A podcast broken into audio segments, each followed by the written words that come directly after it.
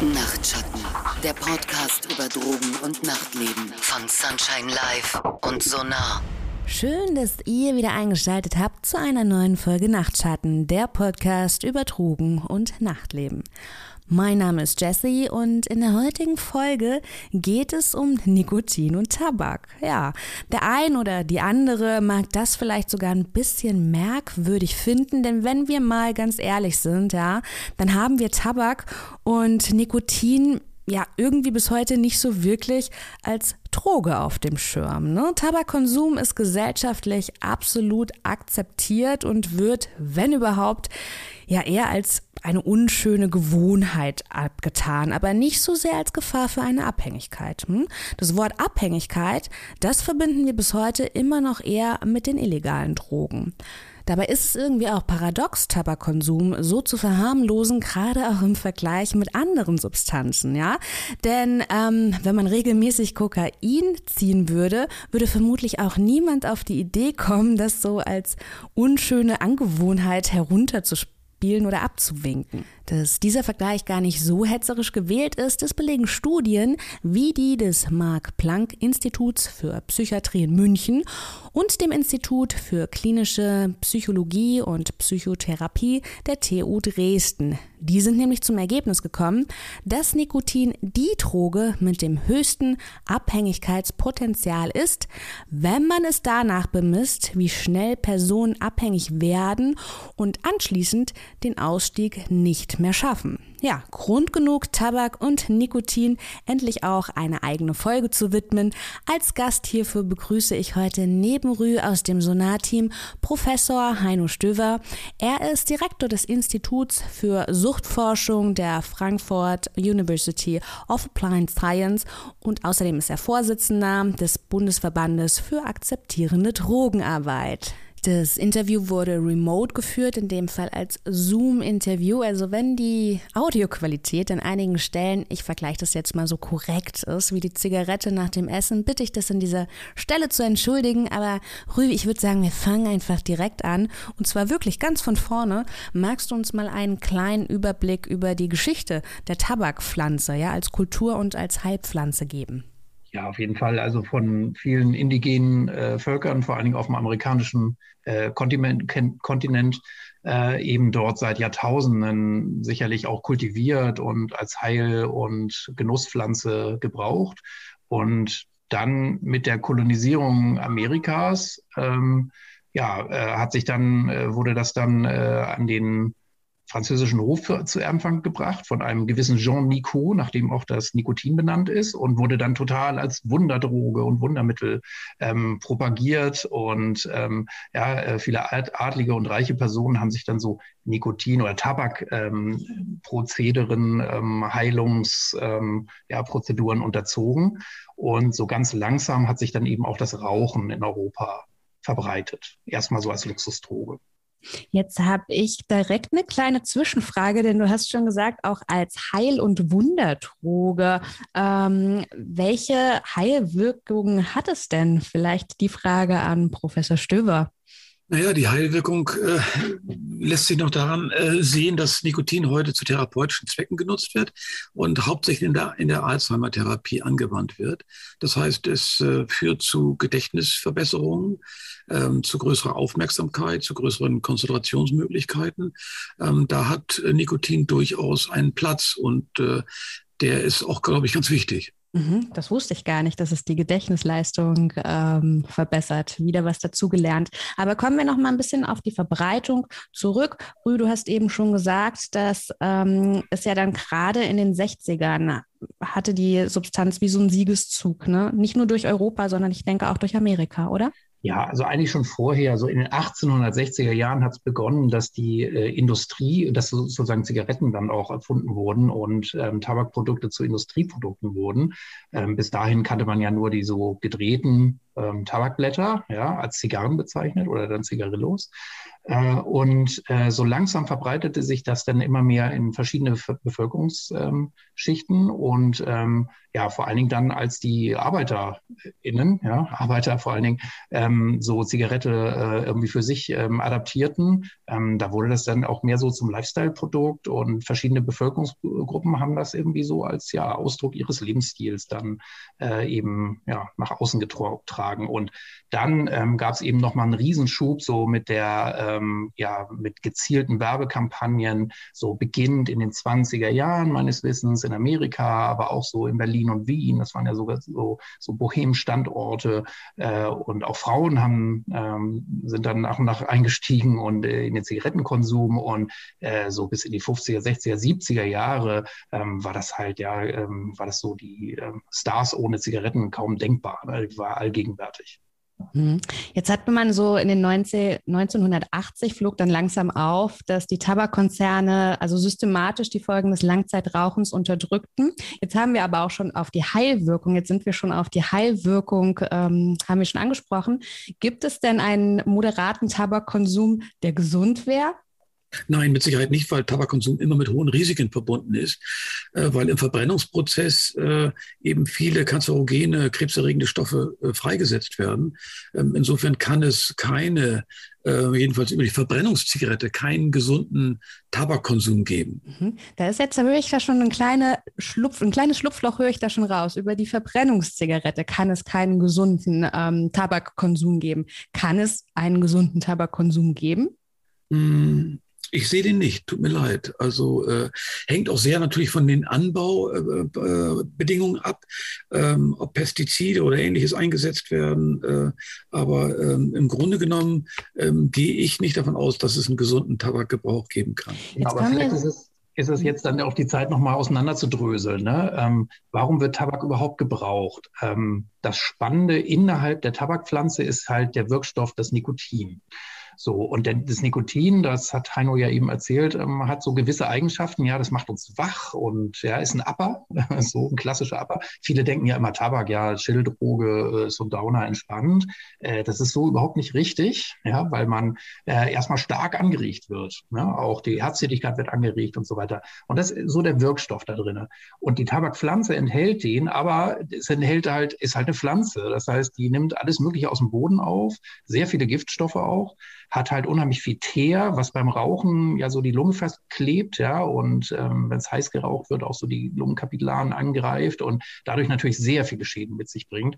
Und dann wird den Tabakprodukten auch noch jede Menge Zusatz beigefügt. Also da ist Glukosesirup drin, da ist, ähm, sind Aromen drin, ähm, das wird besser brennbar gemacht durch diverse Zusätze. Ähm, aber auch diese Aromen und ganzen Zusatzstoffe, die verkleben halt auch sehr viel und ja, ich weiß nicht, ob das der richtige Fachausdruck, Heino, ist, aber reizen halt sehr ja den ganzen Lungentrakt und insofern ist das Rauchen von diesem ganzen Konglomerat da schon sehr schädlich. Bevor wir gleich ähm, noch mehr so ein bisschen auch auf die Wirkdauer und die Applikationsformen zu sprechen kommen, würde ich noch einmal kurz zurückgehen wollen zur Tabakpflanze als solche und auch zu ihrem Anbau. Denn ursprünglich kommt sie ja eher von dem amerikanischen Kontinent. Dort wird sie aber heute nicht nur ausschließlich angebaut. Ne? Nee, es gibt sogar viel Förderung oder gab weiß gar nicht, den aktuellen Stand, ähm, viel Förderung durch die EU. Also die EU hat zwar nach und nach das Rauchen äh, oder die, in den EU-Staaten wird das Rauchen so immer mehr problematisiert und ein Stück zurückgedrängt. So Werbung ist ja inzwischen fast auch überall verboten, aber ähm, jahrelang wurden mit Riesengeldern zum Beispiel Tabakbauern ähm, bezuschusst, ja, dafür, dass sie in Griechenland äh, ähm, lass mich lügen, ich meine in Italien auch, ja, dass da so Tabakanbau auch sehr verbreitet war. Und diese Pflanze verbraucht nicht nur unheimlich viel Wasser, sondern auch unglaublich viele Nährstoffe, ähm, zieht sie aus dem Boden und das ist keine einfache Pflanze. Und auf der anderen Seite ist sie halt auch sehr beliebt, weil sie hat dieses Nikotin, das ist ja gleichzeitig so ein Nervengift auch und das schützt die Pflanze vor, äh, ähm, vor Insektenbefall.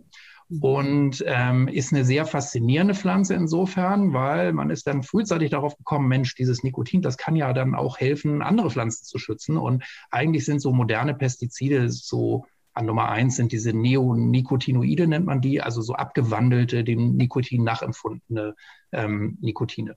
Äh, Rü hatte das eben schon in der Einführung erwähnt. Nikotin ist eher so ein klassischer Upper. Aber was genau passiert denn im Körper, wenn ich jetzt Nikotin rauche? Ja, die Herzschlagfrequenz erhöht sich. Ähm, also äh, wir werden insgesamt, äh, haben das Gefühl, leistungsfähiger zu werden, eine, ähm, alerter zu sein, aufmerksamer zu sein. Ähm, das sind die eigentlich ähm, positiven äh, Aspekte. Das sind die Aspekte, die sich äh, körperlich äh, hervortun. Wie das Ganze ähm, umgedeutet wird, ist sehr spannend, weil Raucher und Raucherinnen ja meistens mit dem Rauchen verbinden, sich zu beruhigen oder abzuregen. Eigentlich passiert äh, im Körper genau das Gegenteil. Ähm, aber die Umdeutung äh, äh, überwiegt oder dominiert die ganze Wahrnehmung. Aber wie ähm, passiert denn das? Weil ich hätte jetzt auch gesagt, damals, als ich noch geraucht habe, gerade als ich noch studiert habe, während meiner Examensphase, da war ich, äh, da habe ich tatsächlich sehr viel geraucht, heute gar nicht mehr, aber in stressigen Situationen habe ich tatsächlich zur Zigarette gegriffen. Ja, ja, es ist eine, ja, eine kulturelle ähm, Umdeutung, äh, die, ähm, deren Ursprung gar nicht mehr zurückzuverfolgen ist. Sie hat dieses Image ähm, und äh, das hat eher rituelle äh, Formen, als dass es pharmakologisch erklärbar wäre. Beruhigen tut die Zigarette nicht. Sie regt den Kreislauf an ähm, und ja, führt zu einer höheren Zahl von Herzschlägen und das sind die eigentlichen Wirkungen. Aber wir assoziieren damit Beruhigung. Mhm. Das Spannende ist ja auch nach einer nach einer Aufregung sozusagen, ja, wenn ich irgendwie zehn Liegestütze mache, dann kann ich mich hinterher auch entspannt fühlen, ne? weil dann habe ich mich eben körperlich betätigt und ich glaube, also meine Theorie wäre auch, ähm, dass halt so dieses Nachlassen, ja, der Herztätigkeit und der Anstrengung und so, das wird eben auch als entspannend erlebt. So, dann fühlt man sich irgendwie so ein bisschen Stückchen ausgeglichen. Ne? Mhm. So. Jetzt haben wir im Gespräch noch zwei Widersprüche. Zum einen haben wir schon erwähnt, dass Tabak auch eine Heilpflanze sein kann, ne? also dass der Tabakkonsum auch Vorteile mit sich bringt. Auf der anderen Seite ist es aber tatsächlich ein auch starkes Nervengift. Ne? Ja, wobei ich sagen würde, nicht der Tabak äh, hat einen therapeutischen Nutzen, sondern das Nikotin, was man äh, daraus ziehen muss, äh, um es äh, therapeutisch nutzbar zu machen. Ähm, der Tabak an sich ähm, und dann noch in der Verbrennungsform ist eindeutig schädlich. Genau, und zusätzlich kann man eben oder muss man erwähnen, äh, Nikotin macht stark abhängig. Das ist äh, zum Beispiel, wenn man es jetzt äh, isst, ja, oder zum Beispiel insbesondere, wenn Kinder oder Säuglinge das essen, dann ist das wirklich lebensgefährlich. Und dann eben, darauf sind wir jetzt noch gar nicht eingegangen, aber beim Rauchen, ähm, also das ist halt äh, ein krebsauslösender Stoff ne? und es entstehen halt nicht nur Reizungen irgendwie des ganzen Lungentrakts und da sind nicht nur Ablagerungen in der Lunge, ähm, sondern es löst halt auch ähm, Lungenkrebs, eigentlich die tödlichste Form des Krebses aus. Ne? Und das in wirklich ähm, erschreckend hohen Raten, so dass wir immer noch so 75.000 Menschen, schätzt man so in Deutschland, jedes Jahr haben, die an Tabak Konsum sterben.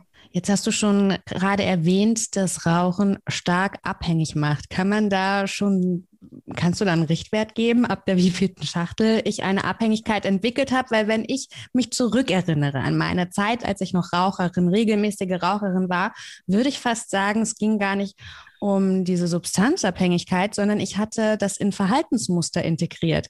Die Kaffee, äh, der, der, Kaffee morgens zur Zigarette oder ähm, überhaupt Kaffee und Zigarette als Kombination, Wein und Zigarette als Kombination. Das waren einfach so ähm, Sachen, die zusammengingen. Das war aber eher ein Verhaltensmuster als eine wirkliche Abhängigkeit von der Substanz in meinem Fall. Ähm, also in der Tat ist das äh, ganz wichtig. Ähm, natürlich hat äh, Nikotin ein hohes ähm, Abhängigkeitspotenzial. Das ist so, wenn ich äh, also eine Woche durchrauchen würde, dann würde mir an dem folgenden Montag etwas fehlen. Der Körper äh, würde rebellieren und würde sagen, wann, äh, ich habe es in meinen Organismus eingebaut, wann äh, kommt die äußere Zufuhr wieder von Nikotin. Ähm, das muss auch nicht sein, das hängt äh, von dem Konsummuster ab. Es gibt ja auch Gelegenheitsraucher, äh, denen das Nikotin offenbar nichts anhaben kann das Abhängigkeitspotenzial ist schon relativ groß. Und es hängt äh, eben nicht nur damit zusammen, dass wir das Nikotin aufnehmen, das tun wir mit Nikotinpflastern auch eine Zeit lang und dosieren das dann runter oder mit Nikotin-Lutschtabletten äh, oder Weingummi. Äh, es hat eine hohe rituelle Bedeutung. Ähm, die du ja auch gerade genannt hast, äh, Jessica. Also, ähm, dass es eben gekoppelt ist mit bestimmten ähm, Verhaltensweisen, anderen Konsumformen, mit bestimmten Menschen, Plätzen, Settings. Und da entfaltet äh, die Zigarette und das Rauchen, also das Tabakrauchen im Grunde um seine ganze Wirkung. Wir sind dann von diesen, oder wir konnotieren dann äh, diese diese Momente äh, mit äh, eben Genuss äh, einer Zigarette. Und die verkoppeln wir und äh, die in einem Nichtraucher- oder Rauchentwöhnungsprogramm ist das einzige Ziel, diese äh, Momente wieder zu entkoppeln. Insofern sind wir eher vom Tabak abhängig äh, oder von der Zigarette abhängig als vom Nikotin allein. Vielleicht zum Schluss noch, es gibt so einen ganz berühmten Test, äh, Fagerström Nikotintest hieß der früher nach äh, seinem Erfinder. Ähm, der hat äh, aber diesen Test umgenannt in äh, Fagerström äh, Tabaktest. Also äh, der will zeigen, äh, wie stark die Abhängigkeit eigentlich ist von äh, Zigaretten. Und der hat äh, eben auch das deshalb umbenannt, weil er sagt, es geht ja nicht nur um Nikotin, das wäre fehldeutend, sondern es geht um die, das Ritual des Rauchens von Tabakzigaretten. Mhm.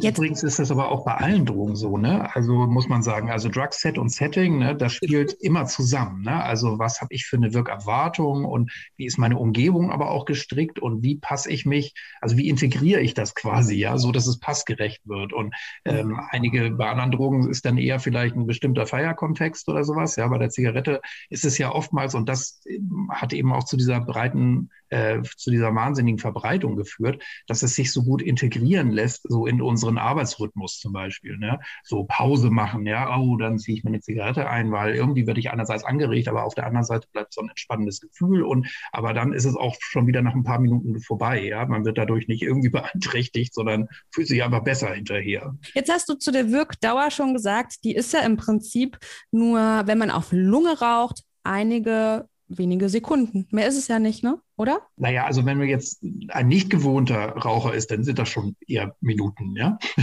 so, dann sind wir schon im Minutenbereich. Aber bei den gewohnten RaucherInnen, wenn man die jetzt fragt, wie lange merkst du jetzt was von der Zigarette? Also die fühlen sich natürlich ein Stückchen besser, ja, oder regelmäßige Raucherinnen nach einer Stunde oder so, ne, ähm, so langsam merken, uh, eigentlich wäre wieder eine Zigarette fällig. So, ne? Also bis dahin wirkt es so ein Stück.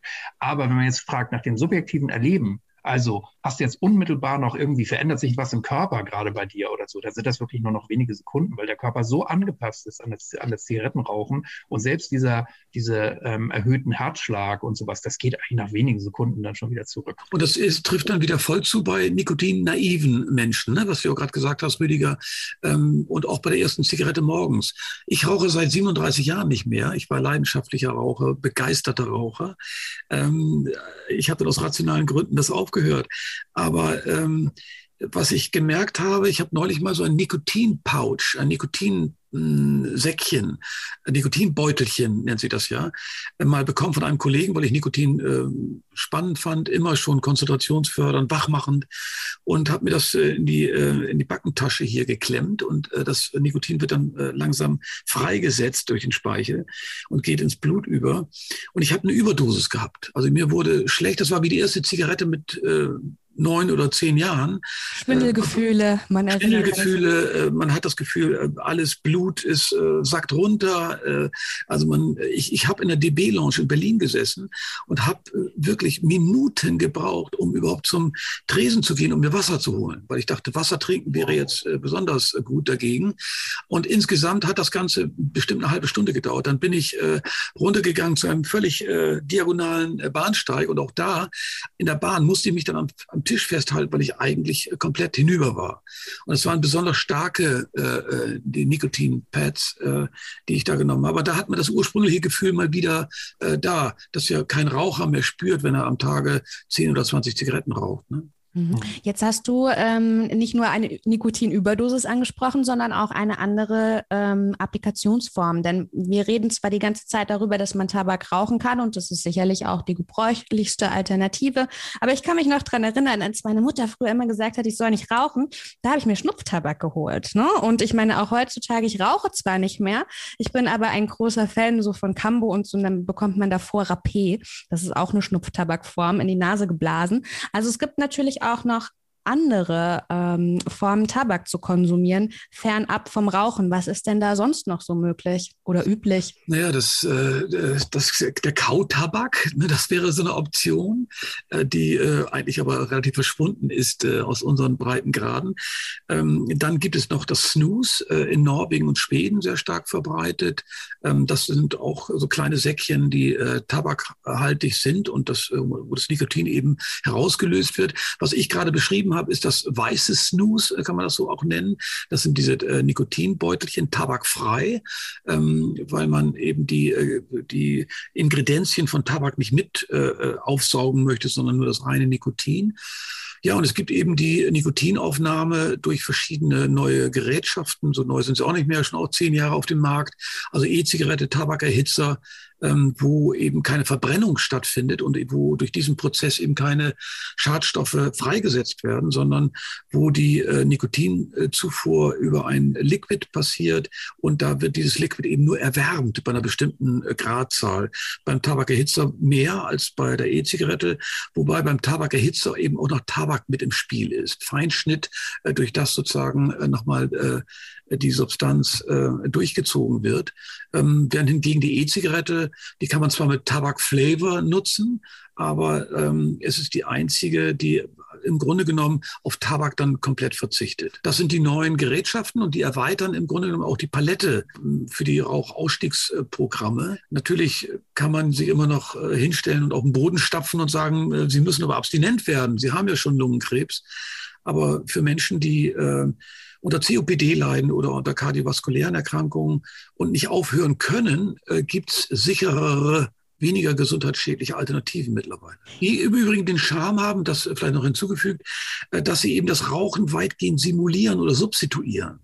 Also man hat nach wie vor bei der E-Zigarette etwas äh, in der Hand zwischen den Fingern. Das Orale wird äh, befriedigt, das äh, Olfaktorische, die Gerüche, das Geschmackliche, ähm, also all das wird da bedient. Und das Haptische ist ja wirklich ganz wichtig auch als Ritualelement.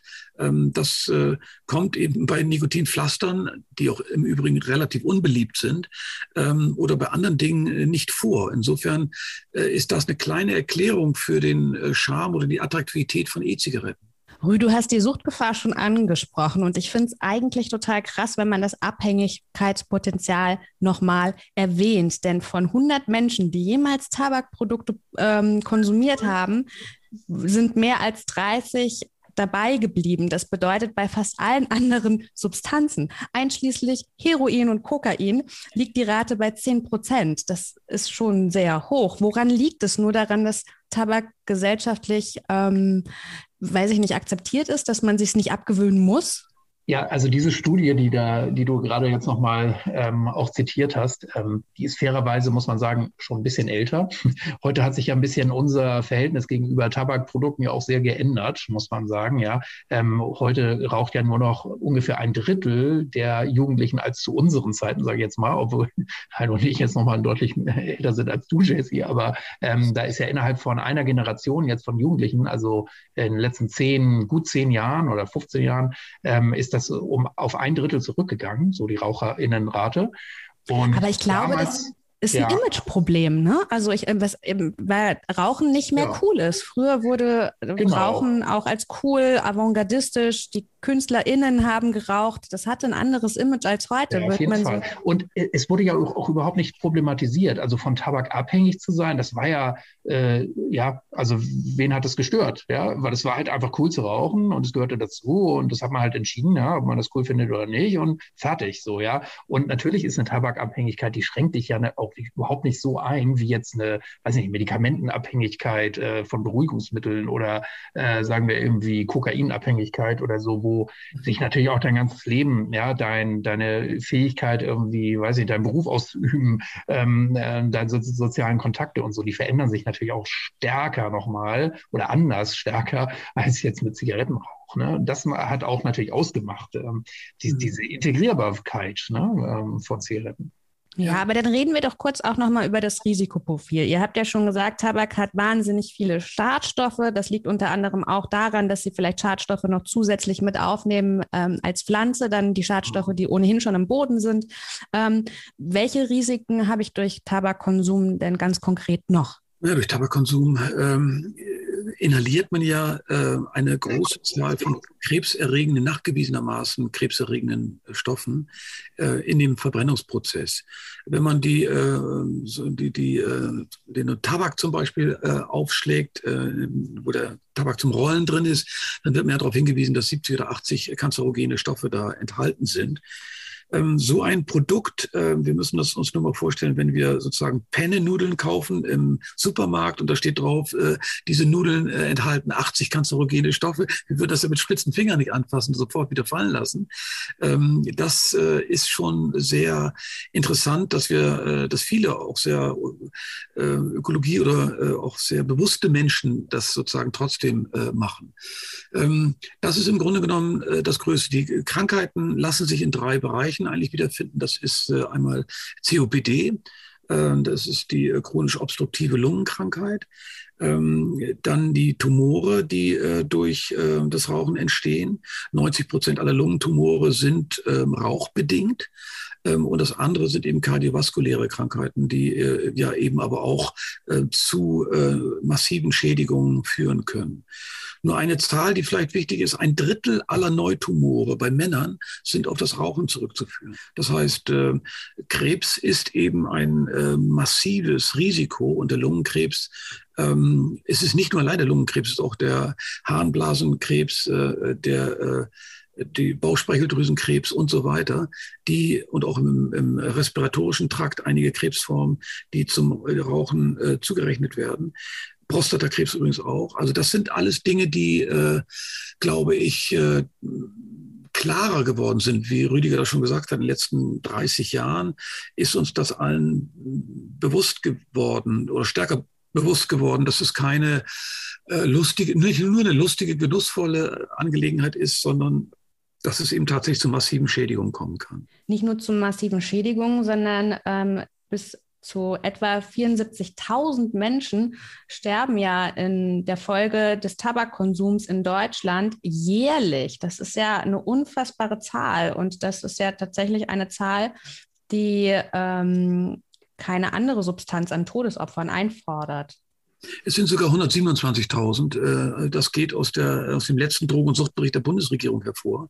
Also 127.000, das ist eine Kleinstadt wie Fürth oder Paderborn oder eine Stadt wie Fürth oder Paderborn. Äh, also die ausradiert werden jedes Jahr, muss man sich mal vorstellen. Oder äh, jeden Tag würde eine, ein Jumbojet über Deutschland abstürzen. Das ist in etwa die Zahl mit 340 Insassen. Ähm, wenn das passieren würde, wären wir ja alarmiert wie sonst etwas. Aber diese enorme Mortalitäts Zahl und dieses Mortalitätsrisiko wird fast undiskutiert hingenommen, mehr oder weniger, weil wir äh, in Bezug auf Tabakkontrolle in Deutschland sehr, sehr schlecht dastehen. Also wir haben von 36 untersuchten Ländern in Deutschland am schlechtesten die von der Weltgesundheitsorganisation empfohlenen Tabakkontrollmaßnahmen umgesetzt. Wir stehen tatsächlich auf Platz 36 der ähm, Tobacco Control Scale ähm, und äh, haben von 100 erreichbaren Punkten 40 erworben. Das ist so ein Score, der da vergeben wird nach verschiedenen Maßnahmen. England steht auf Platz 1 und äh, hat immerhin 80 Punkte erreicht von den 100 und hat auch nur die Hälfte der Rauchenden in der Gesellschaft. Das zeigt nochmal ganz klar die, der ganz enge Zusammenhang zwischen Tabakkontrollpolitik und Prävalenz der Verbreitung des Rauchens. Ne, je stärker das angehoben wird oder je mehr an der Schraube gedreht wird, desto weniger Menschen rauchen am Ende auch. In Deutschland haben wir fast 28 Prozent Rauchenden, in, wie gesagt, UK 14 Prozent der erwachsenen Bevölkerung.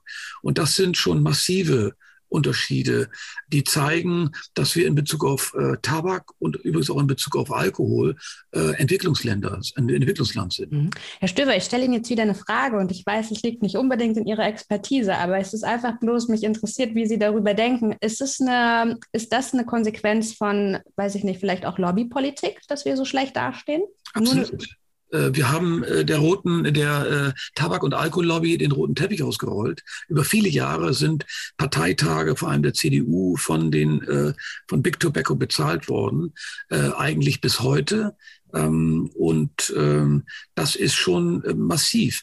Ein gutes Beispiel dafür bietet Volker Kauder, der ehemalige Fraktionsvorsitzende der CDU, der ein von seiner Fraktion erarbeitetes Gesetz zum Verbot der Außenwerbung jahrelang in der Schublade gelassen hat, ähm, eigentlich so lange, wie er im Amt war, bis sein Nachfolger, Herr Brinkhaus, das aus der Schublade vorgezogen hat und äh, es letztes Jahr verabschiedet worden ist, aber auch äh, eigentlich erst nachdem Angela Merkel gesagt hat, sie wäre eigentlich auch für ein Verbot der Tabakaußenwerbung.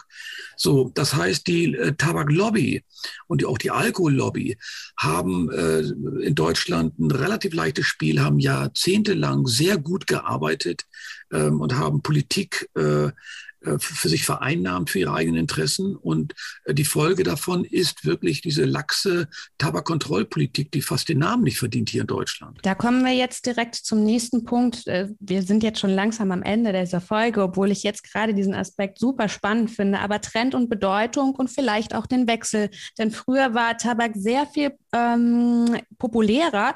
Ich persönlich beschäftige mich auch viel mit PR-Arbeit und kann da nur dieses Standardwerk Propaganda von Edward Bernays ähm, empfehlen. Und der wurde ja sogar von Lucky Strike beauftragt, dass er ähm, Tabak ein gutes Image verpasst. Das bedeutet, er hat Ärzte und Ärztinnen gefunden, die vor der Kamera geraucht haben und gesagt haben, dass Rauchen gesund sei. Hm? Also ist ja nur zur Hälfte richtig, wenn Tabak auch eine Heilwirkung hat. Ähm, genau, und dann hat er ganz viele KünstlerInnen ähm, eben auch dasselbe tun lassen. Und dadurch hat sich dieses für immer noch sehr finde ich, in der Gesellschaft verankerte Bild des französischen Kunstschaffenden mit der Zigarette in der Hand. Also das Rauchen war früher cool. Also Freigeister, Rebellen haben einfach geraucht. Oder zum Beispiel heute dreht man auch noch ähm, die Zigarette hier in Berlin, um einfach zu zeigen, wie alternativ und independent man ist. Ähm, und langsam wechselt sich dieses Image aber auch. Kommen wir ganz kurz nochmal zu ähm, Trend des Rauchens. Rü, du hast schon angefangen, du hattest es schon angesprochen, heute rauchen statistisch gesehen weniger Jugendliche? Ja, also im Vergleich zu von vor zehn Jahren äh, noch, ja, ähm, ist es drastisch zurückgegangen. Es hätte noch Dollar zurückgehen können, äh, weil, äh, wie Heino als erklärt hat, hat Deutschland eigentlich kaum was dazu beigetragen, so ähm, wirklich die Tabakkonzerne in die Schranken zu weisen. Aber Zigaretten sind natürlich viel, viel teurer geworden, ähm, sind nicht mehr so leichter zugänglicher, aber auch das Image hat sich einfach gewandelt, ja. Und es gibt auch so einen Trend zur böser, ähm, böser äh, Begriff, aber so Richtung arme Leute Droge, sage ich jetzt mal, ja. Also es gibt ganz starke ähm, so Spaltung, Aufspaltung, ähm, die besser gebildeten, ähm, auch die Menschen mit höheren Einkommen und so weiter, die, die wissen ziehen mehr. Kokain. Die, ja, vielleicht, ja, genau. Zumindest so in solchen großen Metropolen mag das auch noch eine Rolle spielen, aber die sind einfach besser aufgeklärt. Also die ähm, wollen sich das nicht mehr antun und da hat sich einfach ein Bewusstseinswandel. Ja, also Rauchen ist wirklich oldschool und ich glaube, ein Faktor, den man auch mit berücksichtigen muss, ist äh, die Verbreitung äh, des Smartphones äh, seit 20 Jahren. Ne? Also das äh, Smartphone äh, lässt sich wesentlich schlechter bedienen mit einer Zigarette gleichzeitig äh, in der Hand und könnte wirklich der, da das ja schon der verlängerte Arm der Jugendlichen geworden ist, das Smartphone und von uns allen eigentlich, ähm, stört da das Rauchen und die, ähm, die ganze Haptik passt nicht mehr so hinein, weil man braucht doch eigentlich immer beide Daumen oder beide Hände, um äh, dieses Gerät, äh, was aus unserem Alltag nicht mehr wegzudenken ist, zu äh, bedienen so, so, ein, äh, so eine Beschäftigung halt. Ne? Ähm, die hat man jetzt halt durch das Smartphone. Und ähm, ich sag mal, die Lehre beim einfach nur rumstehen, ja, auf den Bus warten oder sowas, die ist ja inzwischen gefüllt. Ja, die spürt man ja gar nicht mehr, weil ähm, da ist dann halt Informationsfluss ja irgendwie auch komplett da. Also vielleicht gibt es ja irgendwann demnächst nochmal eine Verbindung. Es gibt dann vielleicht irgendwie so ein, so ein Gadget, was man so aufklappen, äh, anschrauben kann, damit man auch noch den oralen Genuss hat, irgendwie durchs Handy oder so. Ja. Nee, aber ganz spannender äh, Aspekt, weil Rauchen aus Langeweile Langeweile und damit man was in der Hand hat und irgendwie was zu tun hat, das, das kenne ich durchaus. Ne? Und jetzt hat man im Prinzip dann eine Sucht durch die andere ersetzt. Äh, Rü, kann man bei Tabak von Safer Use sprechen? Wir haben die E-Zigaretten schon angesprochen. Wie gesund sind denn diese Alternativen? Also e, erstmal jetzt Tabakprodukte, äh, das hat der Heino auch schon angesprochen. Es gibt jetzt keinen äh, gesunden Gebrauch oder gar nicht schädlichen Gebrauch von, von Tabakprodukten. Ja? Und es gibt viele andere ähm, Substanzen, da könnte man jetzt behaupten, wenn ich das nur sehr sporadisch nehme oder so, dann sind da kaum messbare Auswirkungen auf meine Gesundheit. Das ist bei Zigaretten jetzt oder ja, Tabakprodukten wirklich nicht so, weil das reizt immer die Lunge und da bleibt immer was zurück im Körper. Ähm, extrem scheiße für den Körper. Aber es gibt ja jetzt diese große Unterschiede, himmelweite Unterschiede äh, zwischen den neuen Zigaretten, die weniger gesundheitsschädlich, äh, neuen Nikotinprodukten, ähm, so, ähm, die wirklich eine Alternative darstellen und die sind deutlich weniger gesundheitsschädlich. Mhm. Herr Professor Stöber, Sie haben ein ganzes Buch drüber geschrieben, ne? über die Tobacco Harm Reduction. Ja, ja also wir, äh, Rüdiger und ich, wir haben ja seit ähm, 30 Jahren, äh, korrigiere mich, will ihn nicht älter machen als du bist, Rüdiger, aber für Harm Reduction gekämpft. Für äh, bei Harm Reduction, bei Opioiden, äh, bei Cannabis mittlerweile, äh, auch bei Alkohol. Und das schien es bei Tabak nicht zu geben oder geben zu dürfen, weil die Hardliner unter den Rauchentwöhnern immer gesagt gesagt haben, entweder Abstinenz oder äh, ihr müsst früher sterben. Das könnt ihr euch aussuchen. Und zwischen Abstinenz und Abhängigkeit gibt es nichts. Ähm, und äh, die haben auch insofern recht, als dass es Studien gibt, dass die äh, zum Beispiel die Anzahl der gerauchten Zigaretten zu reduzieren kaum äh, Vorteile bringt äh, für bestimmte äh, Erkrankungen. Allenfalls, äh, das ist aber auch schon was, dass das Lungenkrebsrisiko reduziert wird. Das ist ja immerhin schon etwas aber ähm, trotzdem äh, der respiratorische Trakt eben auch noch malträtiert wird äh, durch die Inhalation des, der Verbrennungs, des Verbrennungszigarettenrauchs. Ähm, diese neuen Produkte ähm, sind äh, sehr viel weniger schädlich, ähm, auch, aber auch da gibt es keinen gesunden Gebrauch, sondern man inhaliert ja doch verschiedene Substanzen. Ähm, aber der Verbrennungsprozess fällt weg und äh, dadurch werden eben ähm, viele Krebsrisiken äh, minimiert. Und ähm, man muss sagen, das hat das Cochrane Review, also Cochrane ist so eine, eine, eine Einrichtung von äh, äh, führenden Wissenschaftlern, die Metastudien äh, machen und die äh, vorhandene Studien auswerten und Politikempfehlungen geben. Äh, die jüngste, das jüngste Cochrane Review hat gesagt, dass äh, die äh, E-Zigaretten äh, nachweislich das wirkungsvollste Instrument sind beim Rauchausstieg. Und genau für diese Zielgruppe sind sie auch gedacht. Ähm, man kann aber ähm, schon davon ausgehen, dass äh, die Werbung oder dass die großen äh, Tabakfirmen auch äh, jüngere Zielgruppen ins Visier nehmen werden in Zukunft. Aber sie sind eigentlich dafür gedacht für Menschen, die schon mehrere erfolglose Rauchentwöhnungsversuche hinter sich haben, im dritten, vierten Lebensjahrzehnt, und denen man das sozusagen, in denen man die E-Zigarette anbietet als ein, ja, als ein erneutes Mittel, womit sie es mal probieren können sollen. Viele bleiben aber dann auch beim Dampf Dampfen. Und wir haben einen äh, Ratgeber auch gemacht, äh, Einstieg, Umstieg, Ausstieg, äh, also auch aus dem Dampfen auszusteigen. Ähm, und ja, ich glaube, dass sich da gerade eine kleine Revolution vollzieht unter den Jugendlichen sowieso. Das hat Rüdiger ja schon ausführlich benannt. Ähm, aber auch unter den älteren Rauchenden, ähm, glaube ich, gibt es mittlerweile viele Menschen, die auf diese weniger schädlichen Produkte umgestiegen sind. Mhm. Rühe, hast du da noch eine Ergänzung?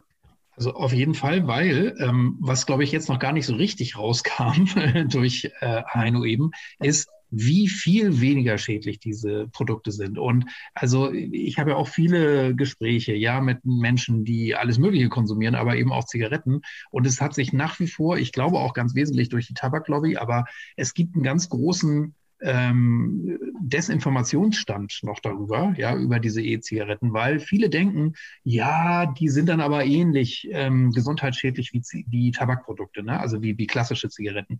Und das stimmt bei weitem nicht. Das kannst du vielleicht gleich nochmal erklären, wieso die Zahlen da sind, Heino. Und ähm, ich glaube, das ist wirklich ganz, ganz wichtig, in diesem Fazit nochmal um, äh, also hier reinzugehen oder rauszugehen, besser gesagt aus der Sendung. Ähm, das lohnt sich total, ähm, umzusteigen, weil die Schädlichkeit viel, viel, viel um ein Vielfaches geringer ist und man wirklich seine Lunge nicht so ganz malträtiert.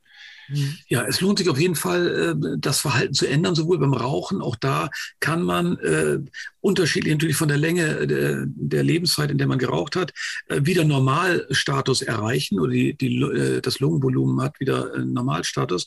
Es lohnt sich also auf jeden Fall, äh, das zu tun, aber es lohnt sich auch, aufs Dampfen umzusteigen, weil bei gesunden Menschen, die es die, das Potenzial äh, etwa 95 Prozent äh, beträgt, äh, dass die E-Zigarette weniger schädlich ist.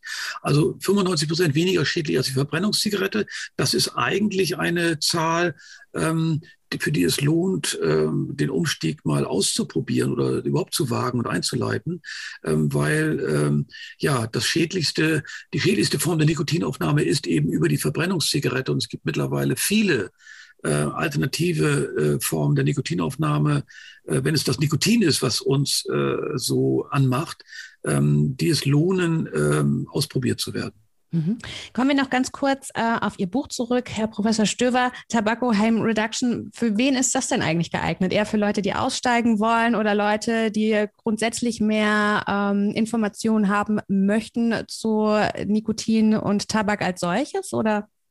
Naja, Tobacco Harm Reduction, äh, das Buch ist äh, jetzt vor einer Woche gerade erschienen und es, das ist ein Wissenschaftsbuch, äh, darum äh, zu gucken, welche ähm, welches Potenzial haben E-Zigaretten äh, eigentlich im Ensemble der Methoden äh, zur Rauchentwöhnung. Und da, wie gesagt, spielt äh, Tobacco, also spielen E-Zigaretten, alternative Formen der Nikotinaufnahme eine große Rolle. Ähm, wir haben selber einen Ratgeber E-Zigarette produziert, mittlerweile in der dritten Auflage ähm, einsteigen, umsteigen, aussteigen. Und der soll ähm, ja Rauchern, die's, die viel, viele Versuche, hinter, erfolglose Versuche hinter sich haben, das Rauchen aufzugeben, äh, dienen, um äh, den Umstieg, den Rüdiger gerade äh, erzählt hat, einzuleiten. Äh, laut AWMF-Leitlinien, also äh, laut der medizinischen Leitlinien zur Rauchentwöhnung, ist äh, dass die, die Rauchentwöhnung über äh, Nikotinersatzprodukte plus äh, kognitiv-behaviorale Therapie am effektivsten. Aber trotzdem nehmen diese Form äh, der Rauchentwöhnung nur etwa 13 Prozent wahr.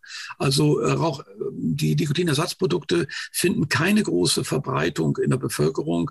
Äh, viel äh, deutlicher ist äh, die Zahl 75 Prozent der sogenannten äh, Schlusspunktmethode Nutzern und 75 Prozent, die mit aus eigener Kraft im Grunde genommen aufhören oder einen Aufhörversuch unternehmen, je nachdem, wie lange der dauert.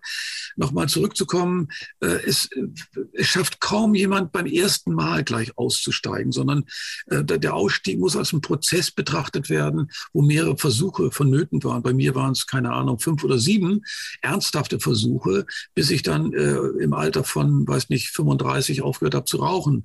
Ähm, das muss man einfach mit betrachten und sich nicht gleich von dem ersten misslungenen Versuch äh, desillusionieren lassen oder entmutigen lassen, sondern äh, es braucht äh, tatsächlich den perfekten Zeitpunkt, den besten Anlass äh, und dann muss man sich wirklich auch konzentrieren können, so dass man äh, das, äh, ja, die Zigarette auch nicht großartig entbehrt und lange. Obwohl das dauert schon, äh, die psychologische, die psychische Abhängigkeit, äh, das dauert schon Monate oder sogar ein Jahr, wenn ich mich selber betrachtet habe, äh, bis man nicht mehr angemacht wird vom Rauchen anderer.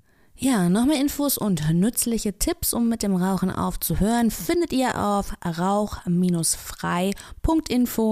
Das war's fürs Erste zum Thema Nikotin und Tabak. Ich habe wieder ganz viel aus dieser Folge gelernt und das ein oder andere muss jetzt auch erstmal in mir arbeiten. Ich hoffe, ihr da draußen konntet ebenfalls ganz viel Wissen aus dieser Folge ziehen. Die nächste Folge Nachtschatten, die gibt's für euch in 14 Tagen. Dann reden wir über eine gefährliche Entwicklung auf dem Rauschgiftmarkt. Es geht um CBD Liquids, synthetische Cannabinoide was synthetische Cannabinoide eigentlich sind und welche Probleme sie mit sich bringen. Darüber diskutieren wir dann mit Steffi Bötsch. Sie ist Drogenberaterin und Host des Podcasts Psychoaktiv, der Alkohol- und Drogen-Podcast. Also schaltet wieder ein, ich freue mich auf euch. Nachtschatten, der Podcast über Drogen und Nachtleben von Sunshine Live und Sonar.